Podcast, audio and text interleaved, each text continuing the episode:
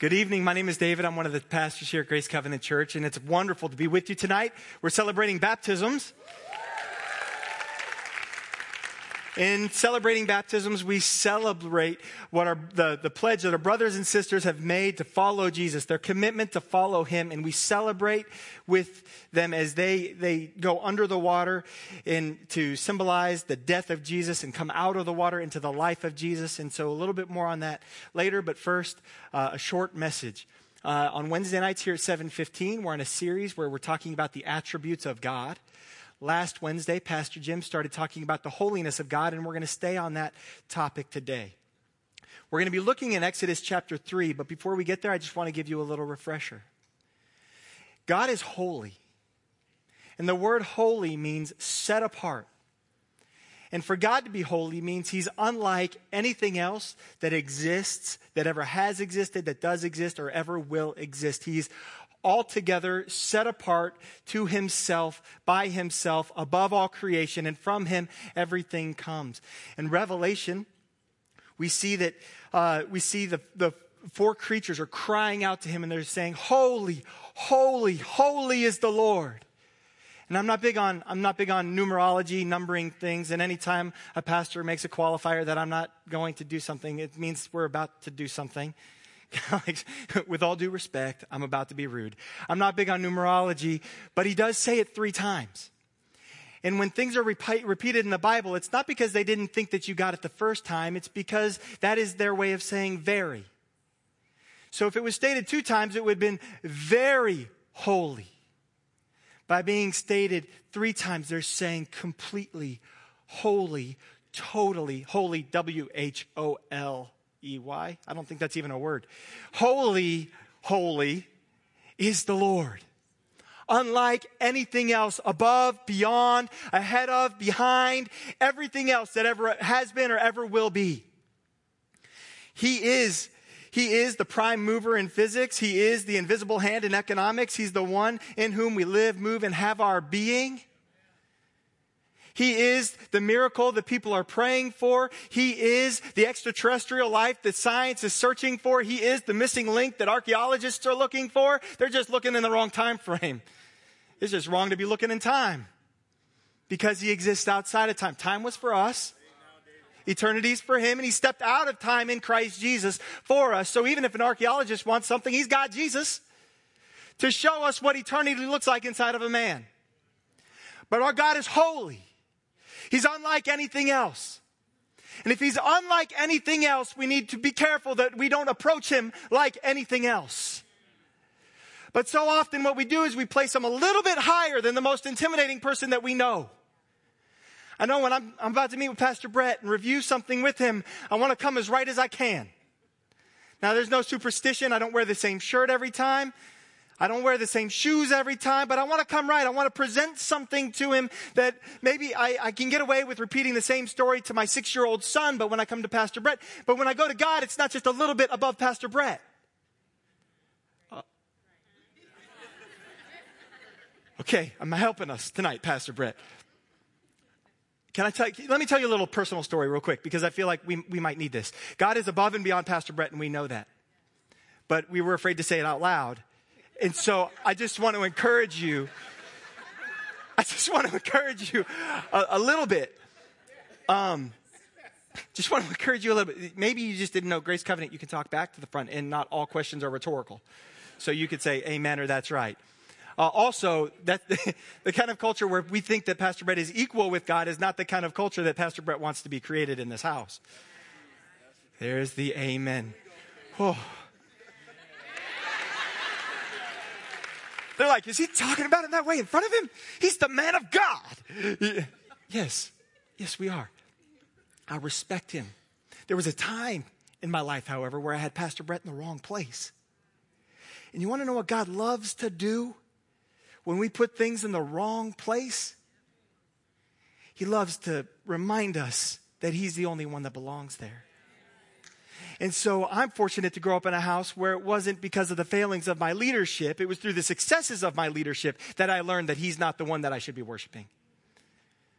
But God wants our eyes and our attention and our affection to be fully focused on Him, full, full, solely focused on Him.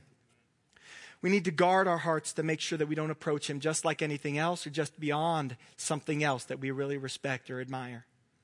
And in Exodus chapter 3, I think God gives us a neat picture, a neat illustration of how uh, how we ought to approach God and why we ought to approach Him in this manner and what happens when we approach Him in, in the way that He desires for us to approach Him. So, Exodus chapter 3, verses 2 through 5 says this And the angel of the Lord appeared to him in flame of fire out of the midst of a bush. He looked, and behold, the bush was burning, yet it was not consumed. And Moses said, I will turn aside to see this great sight, why the bush is not burned. When the Lord saw that he turned aside to see, God called to him out of the bush, Moses, Moses. And he said, Moses said, Here I am. Then he said, Do not come near. Take your sandals off your feet, for the place you are standing is holy ground. This is God's word to us. Father, help us today to understand how to approach you, a holy, holy God. In Jesus' name, amen. So Moses is going on his way and he hears, sees this burning bush and he's impressed by it. It strikes his attention and it's burning, but it's not being destroyed. And God, God calls to him out of the bush, Moses, Moses. I can only imagine what was going on in Moses' mind, but when a bush talks to you, you answer, I guess. That's, I don't think it's any more significant than that. that. That bush just talked to me. It already had my attention. Now I'm drawn to it. And he said, here I am. Sometimes when we hear the voice of God calling us, we feel so guilty for what we've done and where we've been, where, what we're running from, that when we hear the voice of God, all we want to do is take off. There was a police officer pulled up behind me on the drive to church this evening. I hadn't done anything in the last five minutes or so that should warrant me being pulled over. But I panicked. I got the hot sweats. I was like, oh man, I'm going to be late to church. I'm going to miss this sermon. And then I'm going to have to tell everybody why. You know, I figure for me, um, you know, if I get pulled over, even if I wasn't speeding, it's like I was speeding earlier. You got me. you got me. I can't, okay, you got me for earlier. It just, it washes. Anyway the wicked flee when no one's pursuing. Sometimes we hear the voice of God and we panic. Now, Moses was a man who would have been right to panic hearing the voice of God. Do you remember why Moses fled Egypt in the first place? He killed a man. He's in Midian. The whole reason he's here, the whole reason he's tending sheep is yes, because God's preparing him to tend the, the flock of Israel, but he's there because he messed up royally and he ran because he didn't want to die. I want to encourage you that if you've messed up royally and you've run, I want to let you know that God, God's not afraid to chase after you. He's not even afraid to beat you to where you're going. I'm sure the bush has been burning for years. That's what makes it really a miracle. It had been burning for years waiting for Moses. God is like, man, he's going to kill that dude. Just light the bush. Just light the bush. And so Moses is walking along. He sees this bush that's burning forever. Nobody even knew it. And that's not really true. You can't hang your hat on that theology, but but it's on fire. And he walks up and, and God beat him to the place where he was, waiting for him, waiting for this killer, waiting for a murderer to engage him with his grace and to change his life forever. And so, so God calls him over to him. Now I'll say, it was fine for him to walk the way he wanted to walk when he was walking the way he wanted to walk. But things had to change when he started to approach the presence of God. God knows and expects a sinner to walk like a sinner. He's not shocked by it. We see the account of the woman at the well, the woman who's living with a man who's not her husband, and she had five husbands before that. Now, either this woman had five husbands die, which would be a tragic life, or she's a serial adulteress, which is also a tragic life, but Jesus isn't off put by this. He approaches her knowing all of this about her. And he's not surprised by it. Oh, a woman who's not following me acting like a woman who's not following me. He sees Nicodemus, a man who's not following me acting like a man who's not following me. He sees your coworker as a man who's not following your, following him the way that, that he, that walking in a way that they're not following him because they're not following him. He's not shocked by that nearly as much as we are. And so God beats Moses here and calls him to him. And now it doesn't mean that he was approving of the way that he was walking. But no matter how far he ran, God was there waiting for him. God said, Do not come near. Take your sandals off your feet. His sandals represented the path of his choosing. It represented the, the, the, the, path that he had carved out, the path that he had decided, the trail that he was chasing, the goals that he had set. It was his life. It's everywhere that he had been and everywhere he intended to go. And God's like, that's going to have to go if you're going to approach me.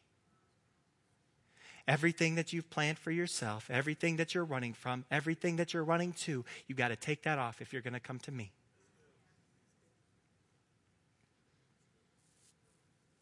You have to forsake everything else to be near to me. Isaiah 53 says, We all, like sheep, have gone astray. We have turned, every one to his own way. Moses wasn't any different. Our sandals have carried us wherever we see fit, and it's time to take the sandals off. It feels funny to walk on ground when you first take your shoes off, doesn't it? Your feet are more sensitive. You're more aware of everything around you. You're more aware of what's under your feet, everything that you took for granted. You're more, uh, your, your senses are heightened. Your, your, your, your, everything's acute.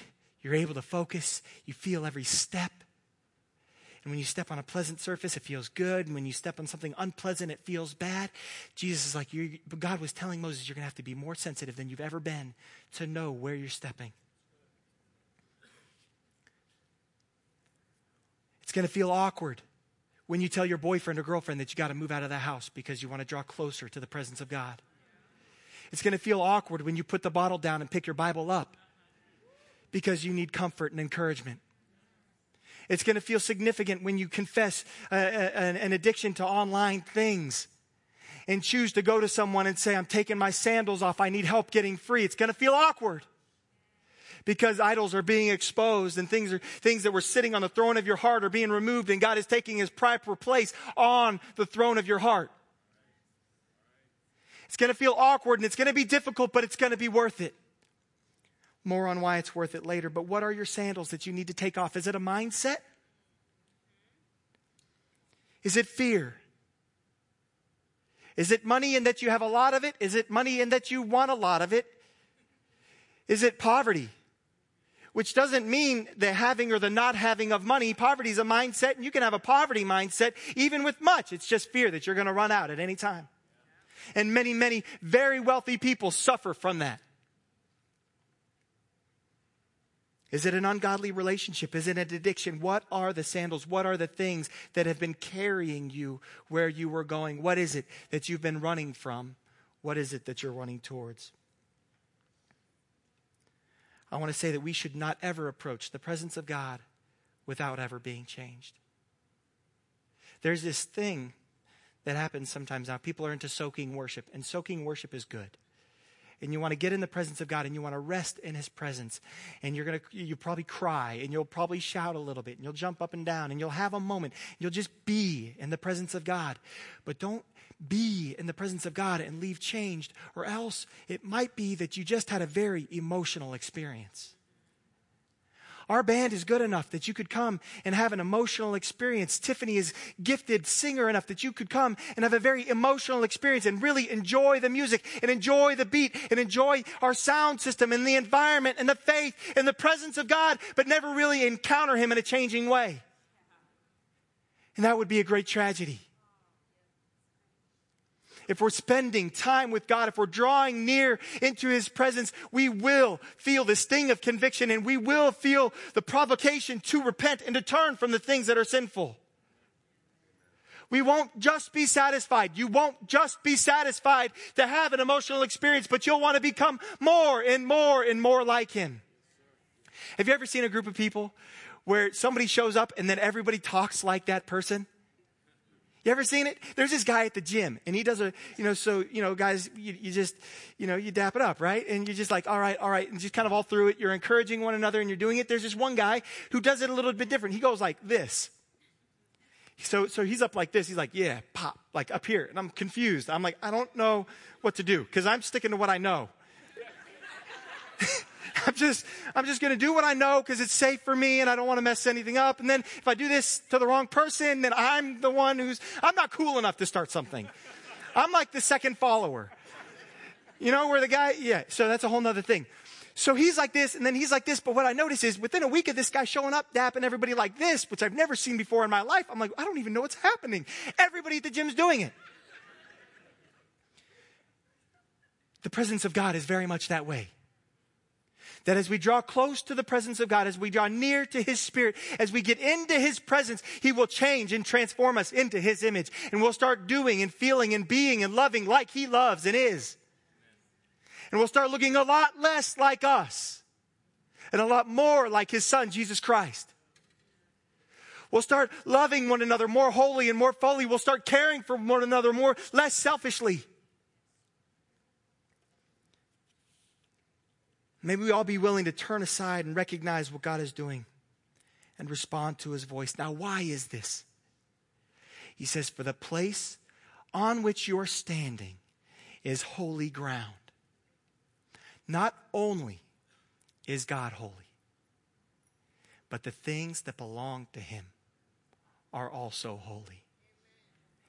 And if the things that belong to him are holy, we ought to treat it with the same reverence and respect that we treat him with. Now, what does the Bible say about the saints? We're holy. We're a holy people, a royal priesthood. When we talk about and interact with the body, we ought to do so with reverence. We ought to do so with respect. After it all, it is his bride. I, I, I just speaking personally, if somebody wants to speak very highly of me and not very highly of my wife, our relationship will not last long. If you respect me and you want to approach me a certain way, I would hope that you approach my wife with the same respect, even if you've had a bad experience with her. That's where the analogy breaks down because my wife has never done anything wrong. just,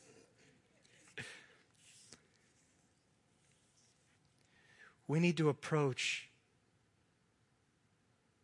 the things of God in a holy manner. Your life is going to be set apart for something. Another way to say it is your life will be holy to something. Your time will be set apart to something. Your heart will be set aside to something. Maybe it's something, maybe it's someone, Unfortunately, or fortunately, I guess, the only thing that we can set our hearts attent towards, the only thing that we can be holy toward that will give us life is Christ Himself. There's no amount of good stuff, no amount of moral action, no amount of social justice that we can accomplish, no amount of good sayings, money that we can give, trees planted, cans recycled that we can do to solve the spiritual, the spiritual problem of sin. There's nothing that we can say or do outside of Christ to bring redemption to ourselves. What I'm saying is, we can't make ourselves holy. Only Christ can do that. Now, this isn't just an Old Testament thing. Right? I'm talking about Moses and approaching the presence of God correctly. Revelation that I quoted at the very beginning, that's a New Testament reality. God is unchanged. He, the, that's what makes the grace of Jesus Christ so remarkable. Is that God is still holy and righteous and just. And there is no difference between the Old Testament God that Moses and Abraham encountered and the God that we encounter hear and worship. We ought to approach him with reverence. We ought to be changed as we approach his presence. We need to surrender to Jesus Christ. It's through Jesus Christ that we're consecrated to be holy. And we're consecrated by Him to Him and for Him. It's His blood that was spilled that covers our iniquities and our sin. Romans 6:23 says, "But the wages of uh, for the wages of sin is death, but the free gift of God is eternal life in Christ Jesus." So somebody has to die for your sins. For the distance between God's expectations of us and where you find yourself. And Jesus died that death for you. And he gives us the free gift of salvation for anyone who would call on his name. We are saved by him. We're saved to him. The primary thing, the primary victory that we have as we're saved to him is eternal life. It is his presence. It is being plugged fully into Him, and so we can be filled with His Spirit and reunited with the one who gave us life and designed us with, with and for a purpose. When we're washed clean by Jesus Christ, what happens is now we can approach God and we can be reunited with Him in a way that we couldn't when sin separated us from Him. And so we are one to Him. I, I, it's a popular idea that we're one so that we can do great things. But the great things that you will do are secondary, tertiary, fourthiary to, to knowing Him. I, I don't know what it is either. It'll work. You got what I was saying. You're picking up what I'm putting down.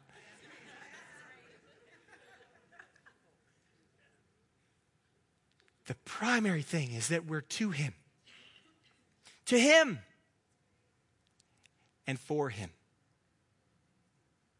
It's for Him to use us how He sees fit. He is the one who's preeminent in all things. He's the one who formed us, created us, gave us purpose, calls us by name. In the same way he called Moses that day from the burning bush, he's calling you and me every single day. Every day we're to pick up our cross and recalibrate our way to that bush. Every day we're to pick up our word and be reminded of the purpose that God has for us, of the life that He intends for us, of the victory that He hopes for us. Father, we love you. Oh, we thank you that you're a holy God. And from your throne of grace, you could just strike us dead.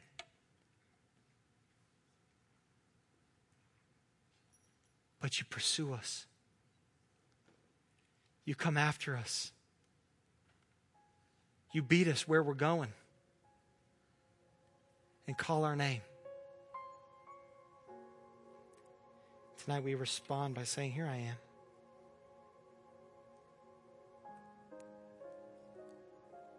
Here we are, God.